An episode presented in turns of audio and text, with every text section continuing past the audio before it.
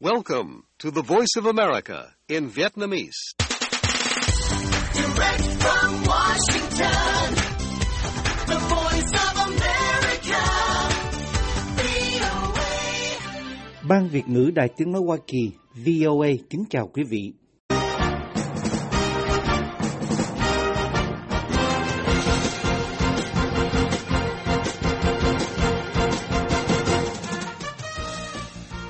Trong chương trình thời sự quốc tế hôm nay thứ Tư ngày 27 tháng 10 năm 2021 ở Việt Nam, mời quý vị theo dõi các tin tức thời sự đáng chú ý bao gồm Chủ của Facebook bị nói là phục tùng chính phủ Việt Nam vì lợi nhuận. có nghĩa là quảng cáo nó phải ra tiền cho Facebook. Facebook ờ, đưa được cái lợi ích đó. Bây giờ nhà nước Việt Nam nó biết Facebook có lợi ích đó thì nó nắm cái đó nó buộc yêu cầu Facebook phải tuân theo cái pháp luật Việt Nam. Đó là nhà báo và blogger Quỳnh Ngọc Trên nói với VOA trong tường trình mà chúng tôi sẽ gửi đến quý vị trong chương trình hôm nay. Cùng với các tin tức đáng chú ý khác là Việt Nam triển khai chích ngừa COVID-19 cho trẻ em và Tổng thống Biden công bố cấp 102 triệu đô la cho quan hệ đối tác Hoa Kỳ-ASEAN. Cùng với nhiều tin tức thời sự khác, mời quý vị cùng theo dõi.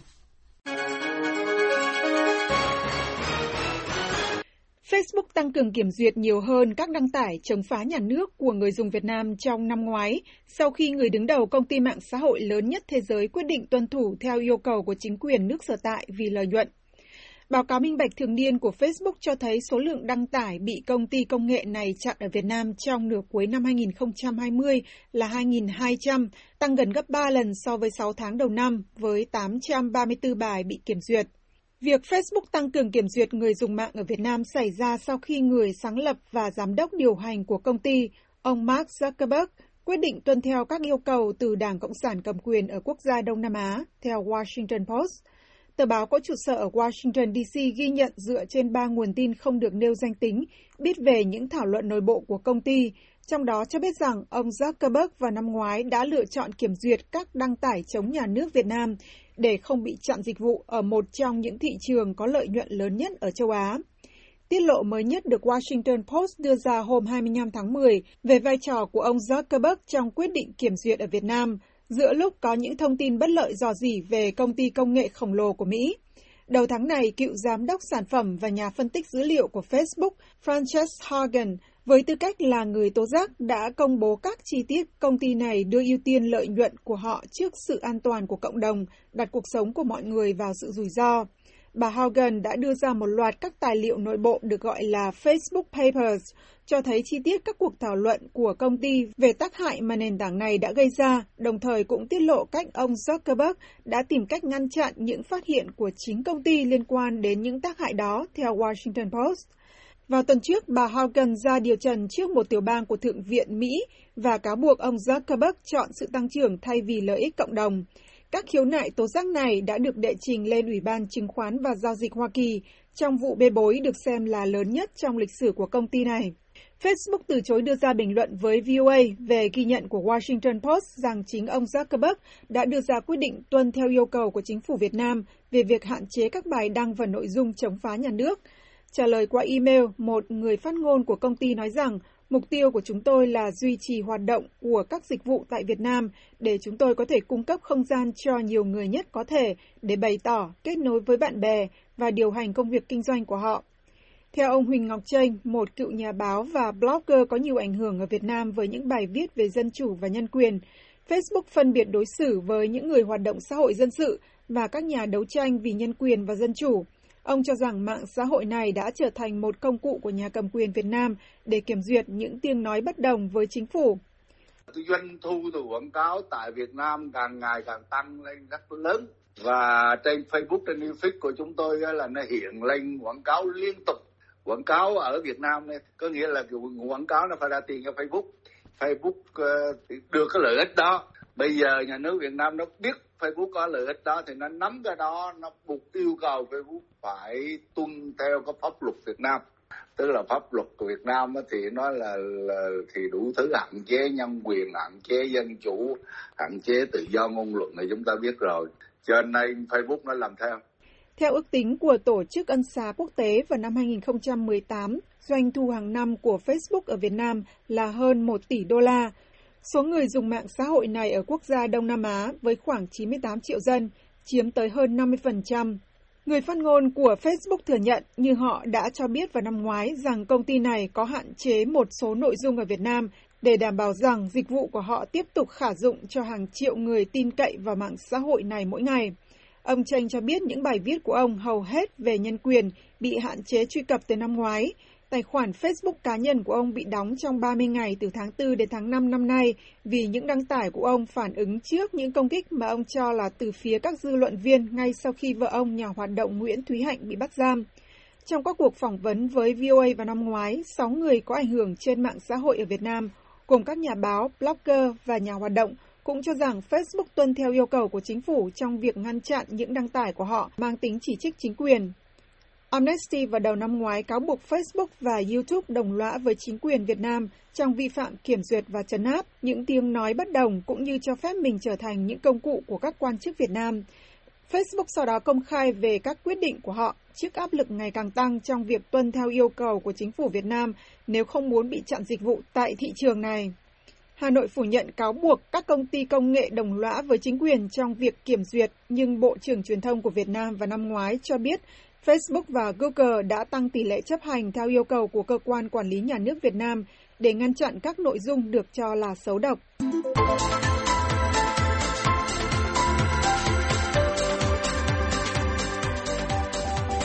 Doanh nhân Trịnh Vĩnh Bình, người đã thắng kiện chính phủ Việt Nam trong vụ kiện xuyên thế kỷ vào năm 2019, cho VOA biết ông đang trong quá trình thương lượng với chính phủ Việt Nam về vấn đề bồi thường, cũng như chịu trách nhiệm cho những phán quyết sai trái liên quan đến khối tài sản trị giá hàng tỷ đô la đã bị chính quyền tịch thu từ những năm 90. Nếu quá trình thương lượng không thành, nhà nước Việt Nam sẽ phải đối diện với ít nhất hai vụ kiện mới ở tòa án quốc tế mà ông Bình sẽ đệ trình lên. Trong một email gửi cho ông Bạch Quốc An, Vụ trưởng Vụ Pháp luật Quốc tế thuộc Bộ Tư pháp Việt Nam vào ngày 6 tháng 9 mà VOA được xem qua, ông Bình nói rằng, tất cả những thiện chí của phía tôi, qua hai lá thư gửi Thủ tướng Việt Nam vừa qua, nếu không được chính phủ Việt Nam quan tâm nghiêm túc, con đường còn lại duy nhất là hai phía sẽ gặp nhau trước tòa án trọng tài quốc tế trong thời gian tới. Triệu Phú mang danh vua chả giòm, vang tiếng một thời ở Hà Lan cho biết, sau khi ông thắng vụ kiện xuyên thế kỷ chống lại chính phủ Việt Nam tại tòa án quốc tế ở Paris, phía Việt Nam hiện vẫn chưa giải quyết hoàn toàn những thiệt hại trong khối tài sản hơn 2 triệu đô la và 96 kg vàng ông Bình đã mang về nước, đầu tư từ thập niên 90. Trong phán quyết tuyên vào ngày 10 tháng 4 năm 2019, Tòa trọng tài quốc tế ở Paris nói bên bị đơn, tức chính phủ Việt Nam, đã vi phạm điều khoản 31 về đối xử công bằng và thỏa đáng và điều 6 về trưng thu trong Hiệp định khuyến khích và bảo hộ đầu tư lẫn nhau giữa Vương quốc Hà Lan và nước Cộng hòa xã hội chủ nghĩa Việt Nam. Tòa yêu cầu chính phủ Việt Nam bồi thường cho ông Bình tổng cộng là hơn 45 triệu đô la. Tuy nhiên, theo lời ông Bình nói với VOA, Số tiền bồi thường trên vẫn chưa bao gồm các phần tài sản khác mà tòa chưa tuyên. Trong đó có 2 triệu 470 ngàn mét vuông đất do công ty và gia đình ông Bình chuyển nhượng lại và 5 triệu 420 ngàn mét vuông đất mà doanh nghiệp của ông nhận để trồng rừng, theo chương trình 327 và 732 của Việt Nam vào những năm 90. Giá trị số tài sản trên theo ước tính của ông Bình hiện nay đã lên đến hơn 4 tỷ đô la. Trong thư gửi cho Thủ tướng Phạm Minh Chính vào ngày 7 tháng 6 năm 2021, ông Trịnh Vĩnh Bình yêu cầu chính phủ Việt Nam giải quyết nốt phần tài sản đã đầu tư còn lại tại Việt Nam. Yêu cầu này cũng đã được ông gửi cho cựu Thủ tướng Nguyễn Xuân Phúc trong thư gửi vào ngày 28 tháng 12 năm ngoái. Trong thư đề nghị gửi cho Thủ tướng Phạm Minh Chính, ông Trịnh Vĩnh Bình nói, Tôi sẵn sàng thương lượng chỉ nhận 50% trên tổng giá trị tài sản sẽ được đền bù, kèm theo một vài lô đất để tái lập cơ sở kinh doanh, cũng như đền ơn đáp nghĩa những người thân từng gắn bó với tôi qua nhiều năm tháng. Trả lời cho yêu cầu của ông Bình, đại diện Bộ Tư pháp Việt Nam, ông Bạch Quốc An, Vụ trưởng Vụ Pháp luật Quốc tế, khẳng định trong thư hồi đáp vào ngày 1 tháng 9 năm 2021 rằng Chính phủ Việt Nam đã thực hiện nghiêm túc, đầy đủ phán quyết này và yêu cầu ông tôn trọng và thực hiện đúng phán quyết. VOA đã liên lạc với Vụ trưởng Bạch Quốc An và Vụ Pháp luật Quốc tế thuộc Bộ Tư pháp Việt Nam để yêu cầu bình luận về vụ việc nhưng chưa nhận được phản hồi. Theo tiết lộ của ông Bình với VOA, sau khi phán quyết được đưa ra, phía luật sư đại diện cho Việt Nam trong thỏa thuận liên quan đến việc chuyển tiền bồi thường đã yêu cầu ông Bình phải ký đồng ý về một số điểm. Ông cho biết. Cái mà ký ngoài tòa họ kêu anh ký vô cái điểm D là tòa chỉ tuyên trả cho TVB không mà không cho bên Châu. Rồi ở dưới nữa cái câu cuối cùng họ nói là bây giờ anh phải xác nhận là cái tiền này là đã toàn khoản này Anh anh đã không được. Mấy anh đừng có nói cái đó, không có chuyện đó. Và bây giờ tòa tuyên như thế nào mấy anh thực hiện cái đó trước đi còn tôi có cái gì không được đồng ý tôi khiếu nại của tôi còn anh không có gì đồng ý thì anh khiếu nại phần anh còn cái đó là mình tôi không có ký một dù một dấu chấm dấu phẩy ngoài tòa tôi cũng không ký nữa tôi có cách của tôi Ngoài vụ kiện liên quan đến khối tài sản đã bị nhà nước Việt Nam tịch thu trước đây, doanh nhân Trịnh Vĩnh Bình cho biết có cả một vụ liên quan đến doanh nghiệp hiện tại của ông ở Phú Yên. Ông cho biết thêm. Tôi đang đeo đuổi một vụ kiện vì chính quyền địa phương ở Phú Yên đó đang áp bức cái cái khách sạn của tôi tức là một cái đề án tôi đầu tư từ năm 2007 đó là Long Beach Resort. Sau một thời gian đầu tư đó thì chúng tôi gặp rất là nhiều khó khăn là nhiều áp bức, nhất là cái thời kỳ mà xử án, tức là xử án cái vụ mà kỳ 2 mà ở Paris đó. Trước đó và thời gian đó thì chính phủ Việt Nam làm đủ mọi thứ áp bức hết. Trong số những điều mà ông Bình cho là chính quyền địa phương áp bức ông, có việc gửi văn bản kết luận doanh nghiệp của ông nợ hơn 10 tỷ đồng tiền thuế mà ông Bình nói là thuế ảo hay là thuế tương lai. Nhưng mà những cái họ dựng ra là nó sai. Luật của Việt Nam đó, thời đó, rồi ở Phú Yên có một cái khuyến khích riêng nữa. Tôi được nằm trong cái dạng miễn, miễn giảm cho đến một cái thời điểm nào đó. Nhưng mà giữa chừng họ đã làm rồi. Vì cái điểm đó tôi tôi đã đã gửi nhiều văn bản phản đối, kể cả lên thủ tướng nữa.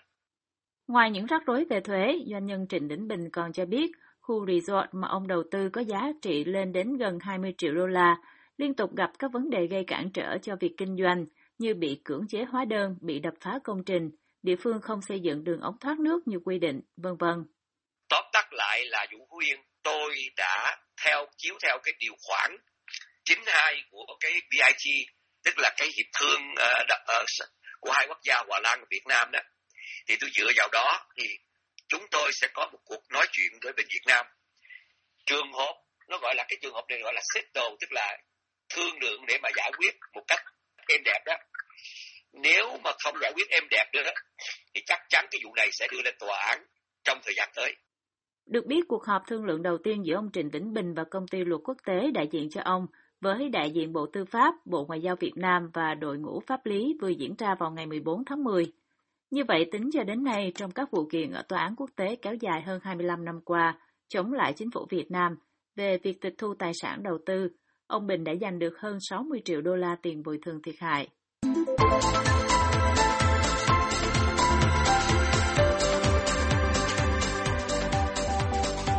Việt Nam sẽ chích ngừa virus corona cho trẻ em trên toàn quốc kể từ tháng sau với vaccine Pfizer bắt đầu với trẻ 16-17 tuổi ở những tỉnh thành đông dân cư vừa bùng phát dịch trong thời gian vừa qua. Truyền thông trong nước dẫn lời Bộ trưởng Y tế cho biết, việc chích ngừa này cần được sự đồng ý của cha mẹ hoặc người giám hộ của các em, mặc dù vaccine Pfizer của Mỹ đã được Tổ chức Y tế Thế giới, tức WHO, khuyến nghị tiêm cho trẻ em và đã được nhiều nước sử dụng. Sau khi tiêm xong cho các em 16-17 tuổi, sẽ đến lượt các em ở độ tuổi nhỏ hơn được chích ngừa cho đến độ tuổi 12 theo tường thuật của trang mạng Zing về chỉ đạo của Bộ trưởng Nguyễn Thanh Long. Theo đó, các em sẽ được chích tại trường học hoặc được đưa đến các trạm y tế xã phường. Đối với những em béo phì hay có bệnh nền thì sẽ phải được chích ở bệnh viện. Bộ Y tế yêu cầu Sở Y tế các địa phương tăng cường theo dõi phản ứng sau tiêm để kịp thời hỗ trợ xử lý, ông Long được Zing dẫn lời nói. Ông Long cũng giao cho Sở Y tế các địa phương tuyên truyền, vận động để người dân đưa con em trong độ tuổi đi chích cũng theo Zing. Việt Nam cũng tính đến năm 2022 sẽ bắt đầu chích ngừa cho trẻ em dưới 12 tuổi. Mặc dù năm học mới đã khai giảng được 2 tháng, nhưng ở hầu hết các tỉnh thành phía Nam bùng phát dịch trong làn sóng dịch thứ tư, trong đó có thành phố Hồ Chí Minh, vẫn tiếp tục đóng cửa trường học và chỉ giảng dạy trực tuyến. Việc triển khai chích ngừa cho trẻ này là tiền đề để Việt Nam mở cửa lại trường học, giải phóng cho các bậc phụ huynh có con nhỏ vốn trong thời gian qua phải trông coi việc học trực tuyến của con em họ để có thể quay trở lại làm việc trong chế độ bình thường mới. Trong lúc này, thành phố Hồ Chí Minh, tâm dịch của cả nước trong làn sóng dịch thứ tư, sẽ ngay lập tức triển khai chích ngừa COVID-19 cho các em 16-17 tuổi kể từ ngày mai 27 tháng 10, tờ tuổi trẻ đưa tin. Theo đó sẽ có 3.000 em ở quận 1 và huyện Củ Chi sẽ được tiêm thí điểm. Tờ báo này dẫn thông tin từ Sở Y tế thành phố cho biết địa điểm tiêm là các trường học và bệnh viện. Trong ngày 27 tháng 10 ở quận 1 sẽ có hai trường cấp 3 tổ chức chích ngừa cho học sinh là trường Lương Thế Vinh và Ernest Tellerman. Sang ngày 28 tháng 10, quận này sẽ tiêm hết cho hơn 7.000 em còn lại trong độ tuổi, cũng theo tờ tuổi trẻ. Sau khi tiêm chủng xong cho học sinh cấp 3, quận trung tâm thành phố này cũng sẽ triển khai tiêm cho 14.000 học sinh cấp 2 trong độ tuổi từ 12 đến 15 trên địa bàn quận. Trao đổi với VOA với điều kiện giấu tên, ông LTH, một phụ huynh có hai con 19 và 16 tuổi, hiện đang cư ngụ ở quận Gò Vấp, cho biết mặc dù bây giờ thành phố mới triển khai chích ngừa cho trẻ em, nhưng ông đã đưa con ông đi chích từ trước rồi, con ông được chích miễn phí như người lớn. Cũng đi chích âm thầm thôi, ông kể, bệnh viện thì cũng có cả trăm người đưa con đến chích nên cũng không ai khó chịu. Theo lời ông hát thì mặc dù giờ này quy định chích cho trẻ mới được đưa ra, nhưng quan chức đã đưa con cái họ chích từ sớm cả rồi. VOA không có điều kiện kiểm chứng thông tin này. Ông cho biết con ông sau khi đi chích về thì chỉ hơi mệt chứ không có phản ứng phụ gì nhiều.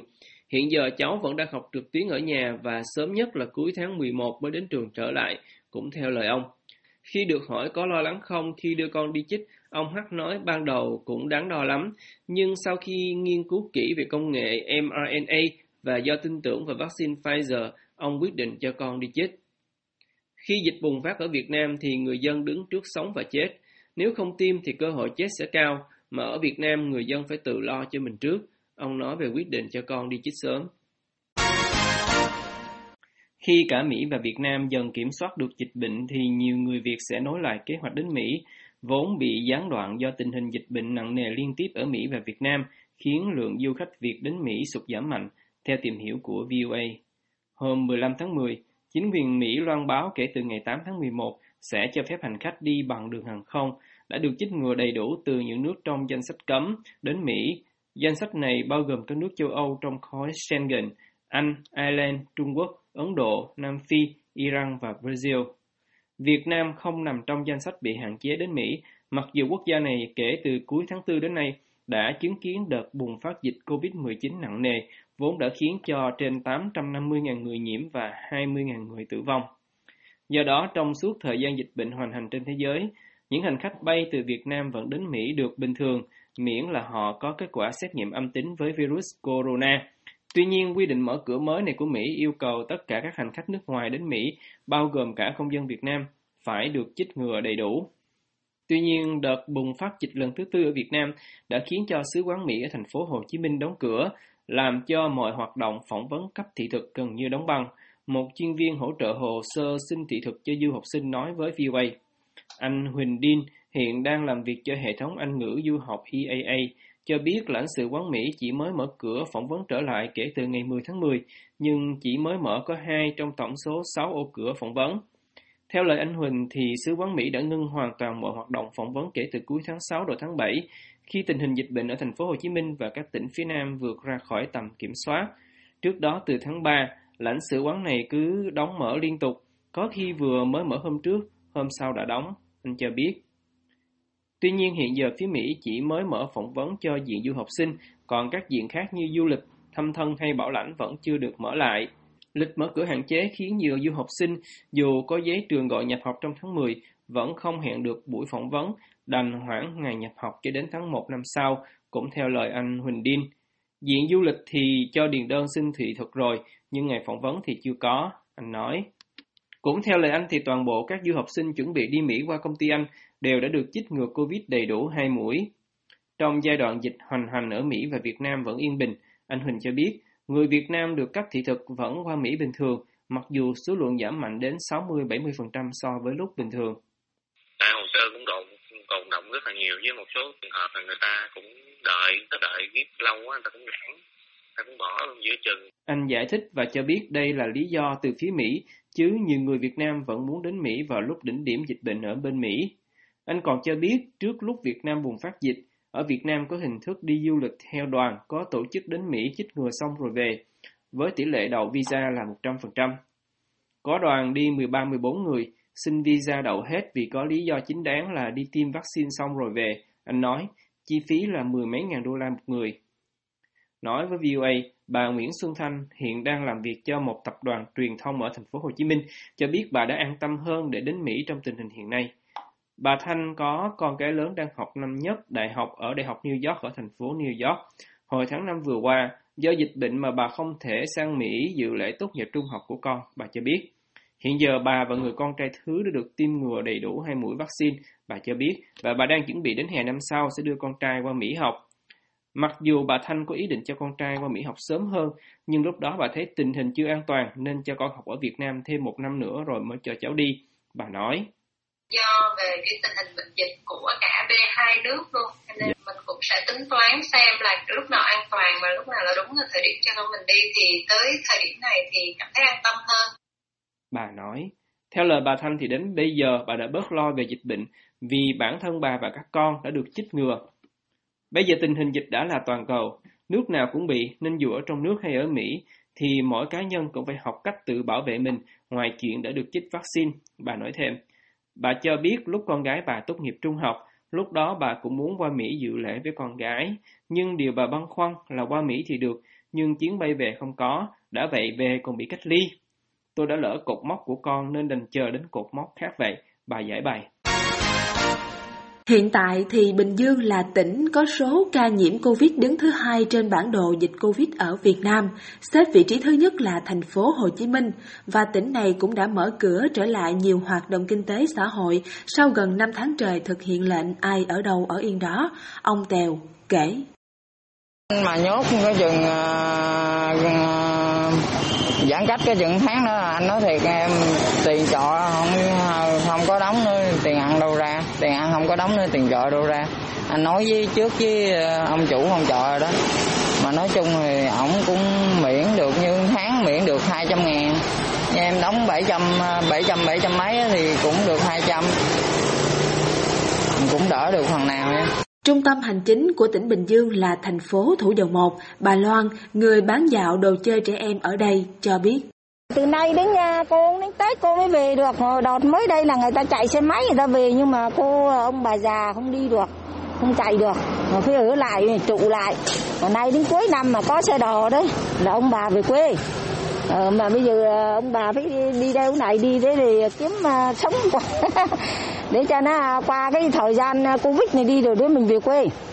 Nấn ná ở lại vì đây là địa phương thu hút rất nhiều lao động nhập cư. Các chính sách được gọi là trải thảm mời gọi đầu tư của tỉnh Bình Dương từng một thời nức tiếng lúc địa phương này còn mang tên sông bé. Dịch giả kéo dài, người dân nơi đây đã cùng chia sẻ nhau lây lất sống, ông Tèo kể. Nói chung bà bà bà con ở đây thì cũng ờ, có nhiều người tốt lắm em. Anh cũng được hỗ trợ như rạo mì gói nè. Rồi hồi lúc mà không ờ, hồi lúc mà không có ờ, đi bán thì ờ, nhà nước cũng hỗ trợ được một triệu rưỡi. Thì sống tới giờ luôn đó. Thì chủ anh chủ tháng này nếu mà đúng tháng này luôn là là là là, là 5 tháng rồi. Là không làm gì được ra tiền hết chứ không thể mưu sinh vì giãn cách nên giờ người lao động nghèo như ông Hon rất sợ lại lâm cảnh ai ở đâu ở yên đó. Ở đây người ta cũng lo hết chứ đâu có thiếu thốn gì. Thì đã mình khổ mà đòi ăn gì nữa giờ thì người ta cho gạo, rau đồ ăn thôi chứ đòi ăn gì. Bởi vì mình giàu có mình mình sống vậy mình nói khổ. Ủa còn mình khổ mà có gì đâu. Sợ đóng tiếp á nhưng mà điều thì chờ tới đâu hay tới đó chứ. Không biết sao giờ.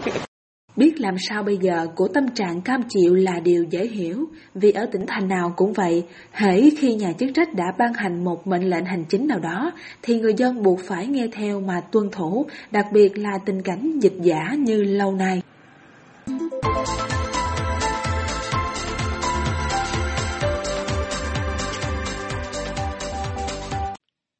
Bà Nguyễn Phương Hằng, một trong những người tường trình trực tiếp qua mạng, tức livestreamer, được theo dõi nhiều nhất ở Việt Nam hiện nay, vốn đã lên tiếng tố cáo nhiều nghệ sĩ trong nước ăn chặn tiền từ thiện.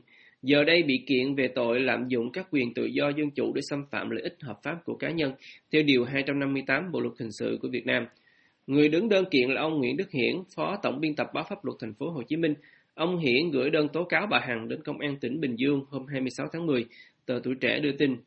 Theo nội dung đơn kiện được tuổi trẻ dẫn lại, ông Hiển cáo buộc bà Hằng hoàn toàn bịa đặt, vu khống những nội dung nói về ông trong những buổi livestream của bà và điều này đã xâm hại nghiêm trọng những giá trị mà ông nỗ lực xây dựng. Nguyên đơn cho rằng bà Hằng đã có hành vi lợi dụng quyền tự do ngôn luận để vu khống, làm nhục ông cũng như tờ báo nơi ông đang làm việc. Việc bà Hằng xúc phạm vu khống cá nhân tôi và các hoạt động nghề nghiệp của tôi đã trực tiếp gây ảnh hưởng tới hoạt động bình thường và uy tín của các tổ chức mà tôi là thành viên, đơn kiện của ông Hiển viết. Nhiều tin nhắn, bình luận của người đọc, người xem dưới các bài viết và đoạn phim của bà Hằng đã thể hiện sự công kích, tiêu cực sỉ vả tôi, vân vân trong thời gian dài. Hiện tại bà Hằng vốn là doanh nhân nổi tiếng có chồng là ông Huỳnh Uy Dũng, tức Dũng Lò Vôi, chủ khu du lịch Đại Nam ở tỉnh Bình Dương và đội ngũ luật sư của bà chưa có phản hồi chính thức về đơn kiện này. Bản thân bà Hằng là giám đốc điều hành, tức CEO của Đại Nam. Trước đó ông Hiển đã công khai lên án bà Hằng là phát ngôn thiếu chuẩn mực trên các nền tảng mạng xã hội và nói rằng bà Hằng không thể cho mình quyền xúc phạm bất kỳ ai trên mạng.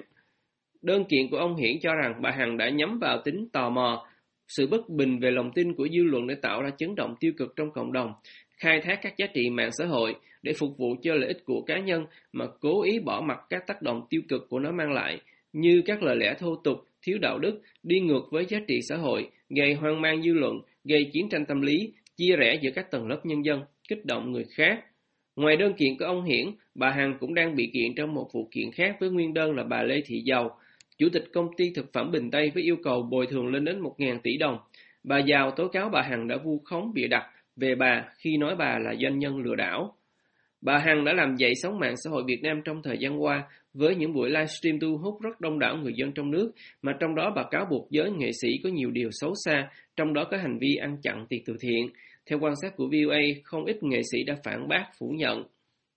Bà được biết đến với việc dùng lời lẽ mạnh bạo, có người cho là có phần thô tục để tấn công các nghệ sĩ. Nhiều nghệ sĩ nổi tiếng trong cả nước và hải ngoại đã bị bà đem ra mổ xẻ. Tuy nhiên, nhiều cáo buộc của bà Hằng bị một phần dư luận cho là lời nói không có bằng chứng. Những cáo buộc của bà Hằng đã gây ra nhiều tranh cãi, mặc dù bà có lượng ủng hộ viên đông đảo hoan nghênh và ca ngợi hành động của bà, bà cũng đối mặt rất nhiều lên án, chỉ trích.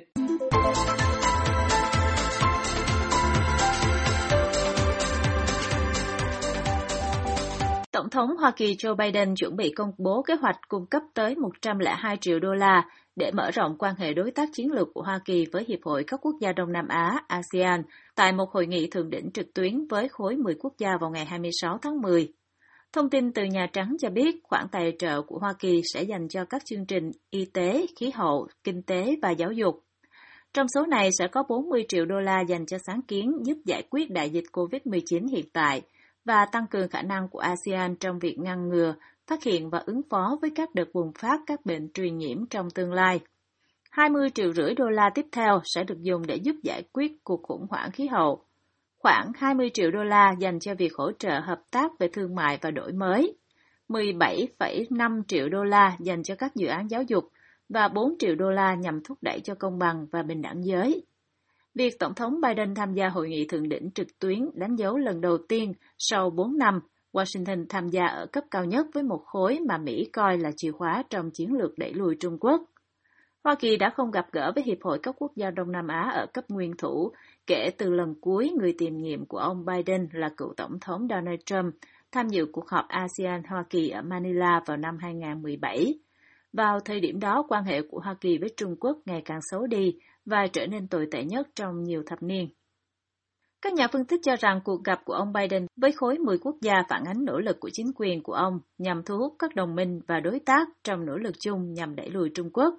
Tuy nhiên, các quan chức Hoa Kỳ tránh đề cập cụ thể đến Trung Quốc trong thời gian chuẩn bị cho các cuộc họp khi họ đang chuẩn bị một hội nghị thượng đỉnh trực tuyến giữa ông Biden và nhà lãnh đạo Trung Quốc Tập Cận Bình vào cuối năm nay. Vào ngày 27 tháng 10, ông Biden cũng sẽ tham gia hội nghị thượng đỉnh Đông Á mở rộng hơn, nơi quy tụ ASEAN và các quốc gia khác trong khu vực Ấn Độ Dương-Thái Bình Dương.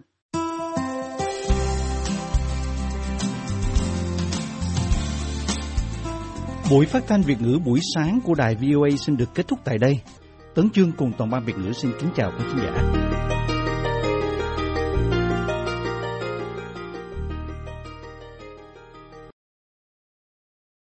This program has come to you from the Voice of America, Washington.